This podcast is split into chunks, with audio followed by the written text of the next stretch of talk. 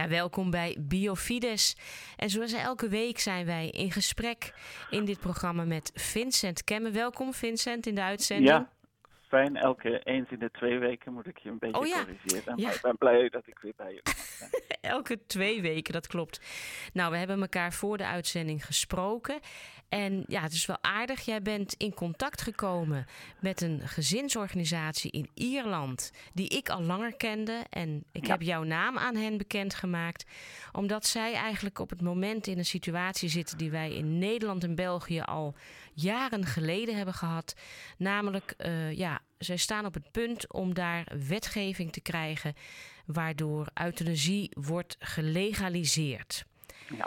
En zij wilde eigenlijk weten, geloof ik, van ja, hoe ga je daar nou mee om? Kun, ja. kun je daar eens jouw licht op laten werpen? Ja, de vraag is, wat ga je daar hun op antwoorden? Hè? Want wat is onze wijsheid hier in Nederland en België? Ik woon in België, in Vlaanderen, maar het maakt eigenlijk niet zo heel veel uit. We hebben in uh, tweeduizend twee, met een maand of twee verschil, uh, Nederland voorop de euthanasie gelegaliseerd. Nou, dat moet je nou tegen die mensen zeggen. Dus ik kom door mijn werk heel veel in contact met pro-life organisaties. Ook familie- gezinsorganisaties, maar ook artsorganisaties en zo. En heel vaak in een internationale kader kijken ze dan. Het is niet de eerste keer dat me dat overkomt. Dat men ons vraagt of mij vraagt.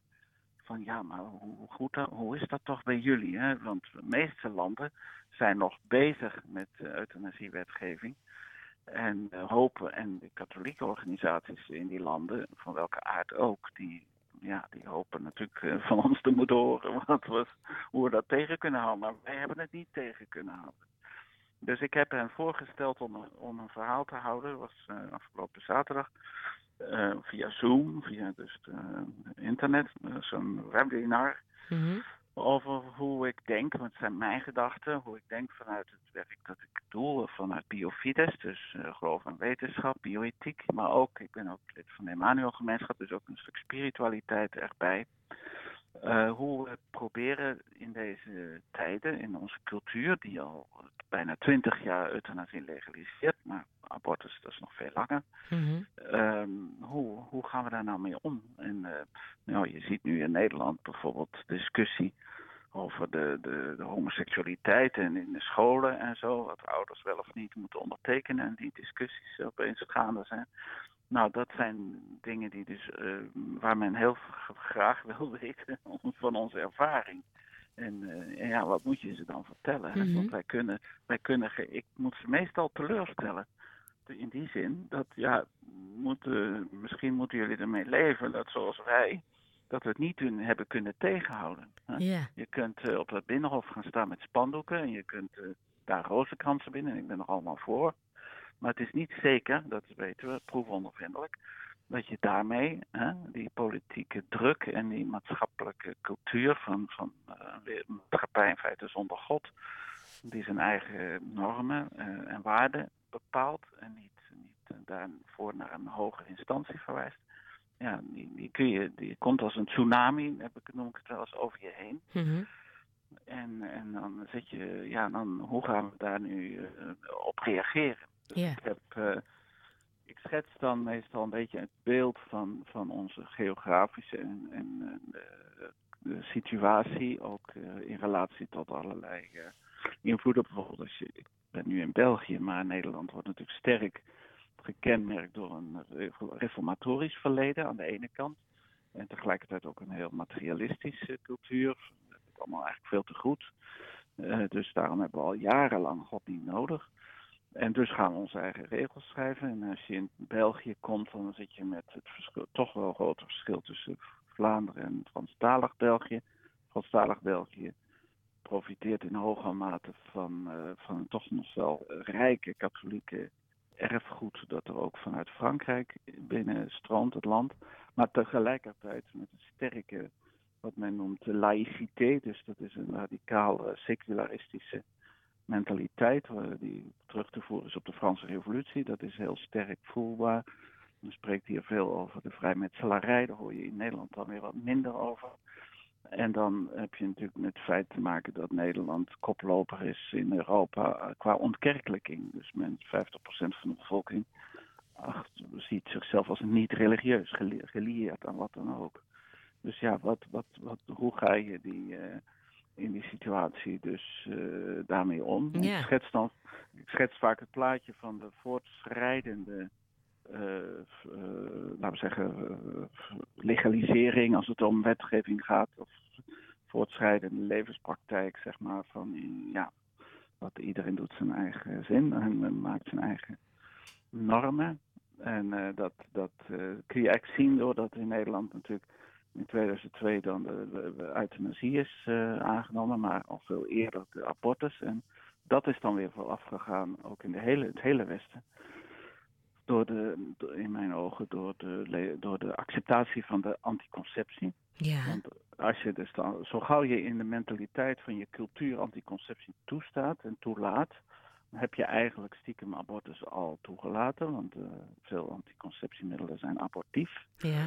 Dus je hebt eigenlijk al het menselijk embryo geofferd en daarmee de mens eigenlijk in bepaalde situaties, daar heb je het, het denken, ik noem dat dan met een, met een beetje een kwinkslag naar de implantatie van een uh, embryo in de moederschoot, dan heb ik het dan genoemd, ja, de implantatie van een cultuur van ik mag doden onder bepaalde omstandigheden in de geesten van de mensen. Ja, ja. En dat is in, onze, in ons denken blijkbaar geen, niet echt een probleem meer, althans grosso modo. Hè? En, en dan, uh, dan moet je vragen, afvragen hoe ga je Hoe ga je dat, uh, hoe ga je daarop antwoorden als, als christen? Ja, want eventjes voor de duidelijkheid, zoals jij dat uh, aangeeft. Je zegt als eenmaal dat ja, die gedachte heeft postgevat, ook in onze hoofden, hè, ja. Bij de meeste mensen of bij heel veel mensen. Dan, ja. dan wordt dat dus ook als vanzelf naar het einde van het leven vertaald. Nou ja, als je, als je het leven wat wij ontvangen, dat uh, gaat van conceptie tot natuurlijk dood, normaal gesproken, behouden dus, uh, uh, ongelukken of, uh, of uh, andere zaken. Maar, uh, zo, en wij hadden vroeger, vijftig jaar geleden, zou niemand op het idee komen, bij wijze van spreken, om daar uh, aan te zitten en aan te gaan prutsen. Maar we hebben dat dus in, chronologisch gezien in eerste instantie toegelaten aan het ultieme begin van het leven. En dat wil zeggen door het eigenlijk het onvruchtbaar maken van de geslachtsdaad, inclusief het accepteren van eventueel abortief effect van, van, de, van de pil. Ja, komt er ja. kan wel op neer. En dan, daar hebben mensen niet door, maar dat is wel, wel degelijk een bijwerking en van, van de anticonceptie. Maar daarmee sluipt binnen, via een poortje, achterpoortje, hè, sluipt binnen het idee dat je dus uh, het menselijk leven in enige fase van zijn bestaan zou mogen do- laten doodgaan. Ja. Hè? Of, en en uh, dan vervolgens mislukt die anticonceptie vaak, dus dan wordt abortus op een gegeven moment komt in beeld. Want het blijkt dus dat naarmate je dus, dus uh, beter, meer en meer anticonceptie voor, voorschrijft aan de leerlingen in het onderwijs of in de, in de, in de huisartsgeneeskunde enzovoort, dat er alleen maar meer abortussen komen. En dan vervolgens uh, is dus uh, het menselijk embryo dat we zeg maar herkennen al als mens, met armpjes en beentjes, hoewel nog uh, via de echografie, is al niet meer veilig. Ja, dan, komt, dan is het natuurlijk, de muur is gevallen. Dus er zijn blijkbaar dan omstandigheden, situaties, waarin je meent als mensheid mensen levens te kunnen beëindigen. Ja, ja, ja. Dan is natuurlijk de, de, de laatste fase, zijn natuurlijk altijd de zwakste fase, waar de mensen zeg maar het minste, laten we zeggen, nog als menswaardig leven worden ge- gepercipieerd. Dus als, mm-hmm. iemand, eh, als iemand drie maanden in coma op zijn bed ligt, of, of, of je, ik hoor uit de rusthuizen mensen dus die af, vreselijk lijden. En ik begrijp dat, dat vindt men niet meer menswaardig. Dan is de kwaliteit van leven toch wel heel droevig voor gesteld. Ja, en dan als je dus ergens op een andere plek al de optie laat maar sterven of maak maar dood toestaat, ja, dan ga je dat ook in andere situaties natuurlijk doen. Ja. Dat is een beetje mijn grondgedachte van, die is niet van mij, dat is niks nieuws, maar dat is toch wel belangrijk om te zien dat als je het idee van wij mogen le- oordelen over het leven van mensen, je dat ook maar op enige plaats toelaat, dat het op allerlei plaatsen binnen, binnen kan ja, brengen ja. In, in de cultuur. Heb je op zich de, nou ja, de Ierse deelnemers nog wel enig perspectief kunnen bieden? ja, ja, precies. Dat, is, dat was niet makkelijk. Want het is uh, op de, niet op de korte termijn. Hè? Dus, ik, dus ik denk, ik ben, ik ben geen Ier. Wij zijn, wij kijken naar Ierland als een katholiek land, dat nu ook... Uh, laten we zeggen, uh, ten slag, uh, ten, hoe zeg je dat? Een offer valt ja. aan die cultuur. Ja. Huh? En, uh, en uh, we kennen nog Polen en we kennen nog een paar uh, Malta, een paar uithoeken van Europa, waar we dan van hoopten of hopen dat het misschien nog uh, tegen te houden is. Maar ik heb ze moeten zeggen van ja, ik ken jullie situatie niet zo goed. Maar dan is dan de vraag, wat ga je dan doen? En ik heb natuurlijk... omdat ik er veel mee te maken heb in die, in die diverse organisaties, heb ik ook veel te maken met frustratie, boosheid, zeg maar protestacties tegen enzovoort. Mm-hmm. Snap je? Begrijpelijke, ja, ja. maar misschien niet altijd even gelukkige reacties als vanuit de katholieke wereld, vanuit het christelijke denken, op die situaties. En wat ik je dan voorstel is eigenlijk, soms moet je ook je verlies nemen voorlopig. Hè? En misschien ook real, optimistisch, dus hoopvol zijn, maar ook realistisch. Hoopvol en realistisch. Ja. En dat betekent dat je het op de lange termijn moet gooien. Ik ben nu drieënzestig, die confidentie wil ik wel doen hier. En ik maak dit nu hoeveel decennia mee. En ik zie het bijvoorbeeld in Nederland en Vlaanderen nog niet beter gaan. Integendeel. Ik zie het eerder nog slechter worden. In Nederland mag je nu, of wordt nu voorgesteld, kinderen ook uh, euthanasie te mogen toedienen. Ja. Zelfs buiten hun persoonlijke instemming. En in België moeten ze nog instemmen, die kinderen. Maar in België en Nederland hoeven ze straks niet eens daarmee in te stemmen. Ja, ongelooflijk. Ja, dus dat betekent dat ouders uh, helemaal, nou ja, fijn. Dat, ik ga niet hele analyses met die mensen over euthanasie houden. Er zijn anderen die dat beter kunnen. Maar ik bied vooral een, een idee van hoe gaan we ermee om? Hoe gaan we ermee om? Nou, ten eerste is er, het is natuurlijk helemaal niet evident om in een land te leven waar bijvoorbeeld het katholieke geloof uh, in normen en waarden, ook in de samenleving, de cultuur, een standaard is. Dat is voor Nederland al een herkenbare taal, want wij hebben onder de protestanten hè, gebukt gezeten. De Fransen hebben onder de revolutionairen gebukt gezeten. De Russen onder de, de Sovjets. Hè. En, en wij, dus een land als Ierland, dat zo katholiek was. Ja, mm-hmm. Het is prachtig, maar het is helemaal niet evident. Nee. Dus je join the club, zou ik bijna op een gegeven moment zeggen, van landen waar je in een... In een dat was hun principiële reactie, hun, hun belangrijkste reactie was de aanvaarding dat je in een minoriteitspositie zit. Een creatieve minoriteit, zoals kardinaal Eijk dat noemt. Ja. Een creatief, dus niet uh, in je frustraties blijven steken, niet boos blijven, aanvaarden. Christus heeft ook de wereld bezocht en dat is ook behoorlijk dramatisch eraan toegegaan, zoals we allemaal weten. Mm-hmm. En uh, dus wij moeten soms aanvaarden dat dingen helemaal niet gaan zoals wij willen. Of denken, en, en onze heilstaat is ook niet op aarde, maar in de hemel. Hè? Jezus zegt, uh, onze rijk, ons, mijn rijkdom is niet van deze wereld. Ja. Dus wij, moeten, wij worden gedwongen daardoor een beetje als een vreemde in onze, in onze seculiere cultuur uh, te leven. En dan is de zaak van, ja, hoe gaan we... gaan we dan positief daarmee om? Nou, dat is hoopvol, maar realistisch. Dus niet denken dat je dat in vijf jaar oplost.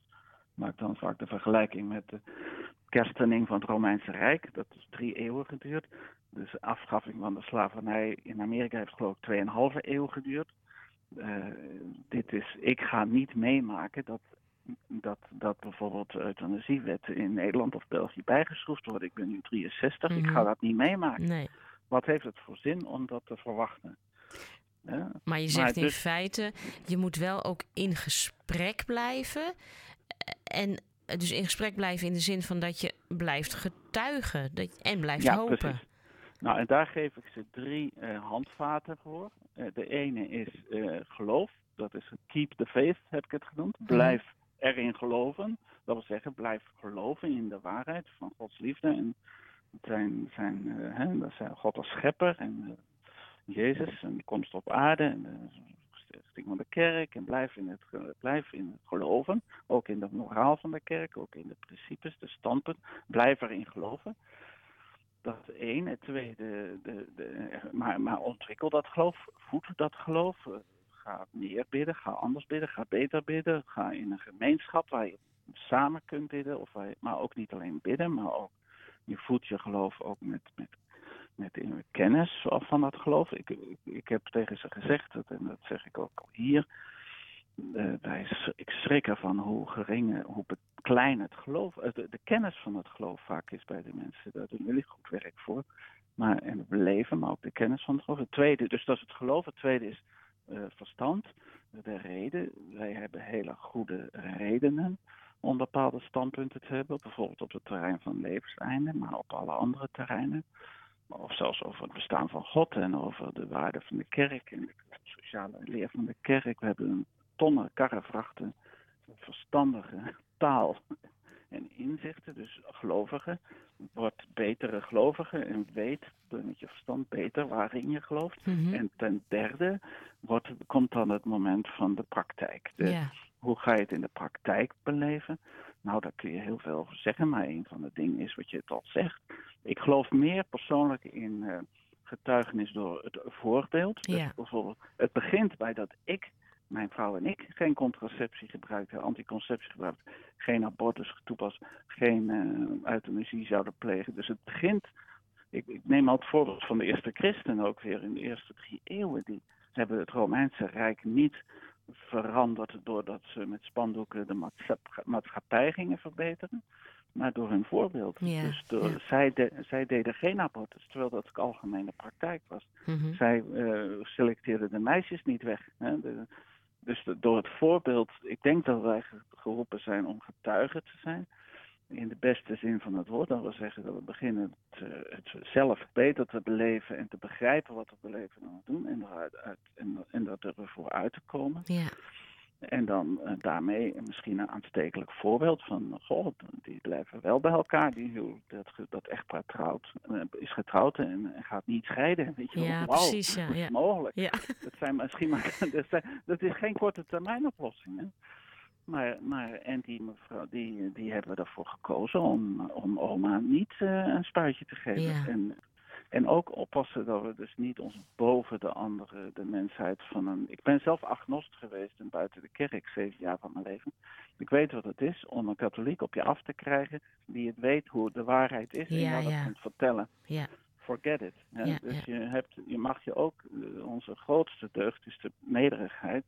Dus wij weten niet hoe een ander uh, in het leven is gezet, wat voor opvoeding die gehad heeft enzovoort meer. En, en dan uh, bijvoorbeeld een ander aspect wat ik graag benadruk is... Je dat moet je wel een beetje, stoppen, naar de, een beetje naar de afronding, Vincent, want we zijn dat eigenlijk... Dat ik ja. zeg, ja. dat is durven ook een stukje uh, martelaarschap te aanvaren, want getuigen zijn... Dat heet martelaar zijn. Ja. Het kan soms mensen hun baan kosten. In de gezondheidszorg, in het onderwijs. Heeft, mij heeft het mijn werkgelegenheid sterk uh, uh, ja. ge- beschadigd. En dus dat, uh, dat moeten we ook aanvaarden. En dan durven hopen. Ja, op ja. een langere termijn. Nou, samengevat denk ik. Het licht der wereld, nee, het zout der aarde, het licht der wereld en het martelaarschap. Ja, dat, dat, zit, dat laatste komt er voorbij. Ik ben daar geen grote voorstander van, maar je mag er niet voor weglopen. Nee, nee. De video staat op de website, hè, biofides punt e u. Kunnen okay. mensen het helemaal zien, in het Engels. Oké, okay, nou hartstikke fijn uh, om te weten. Mensen die dat willen zien, kunnen zeker gaan kijken. En ik wil jou hartelijk danken voor deze toelichting op dit toch ja, blijven moeilijke punten. Maar het helpt om toch ook die positieve kant dan te benadrukken. Ja, absoluut. Ja, tot de volgende keer, Vincent. Tot de volgende keer. Dag. Dag. En dit was Biofides met Vincent Kemme.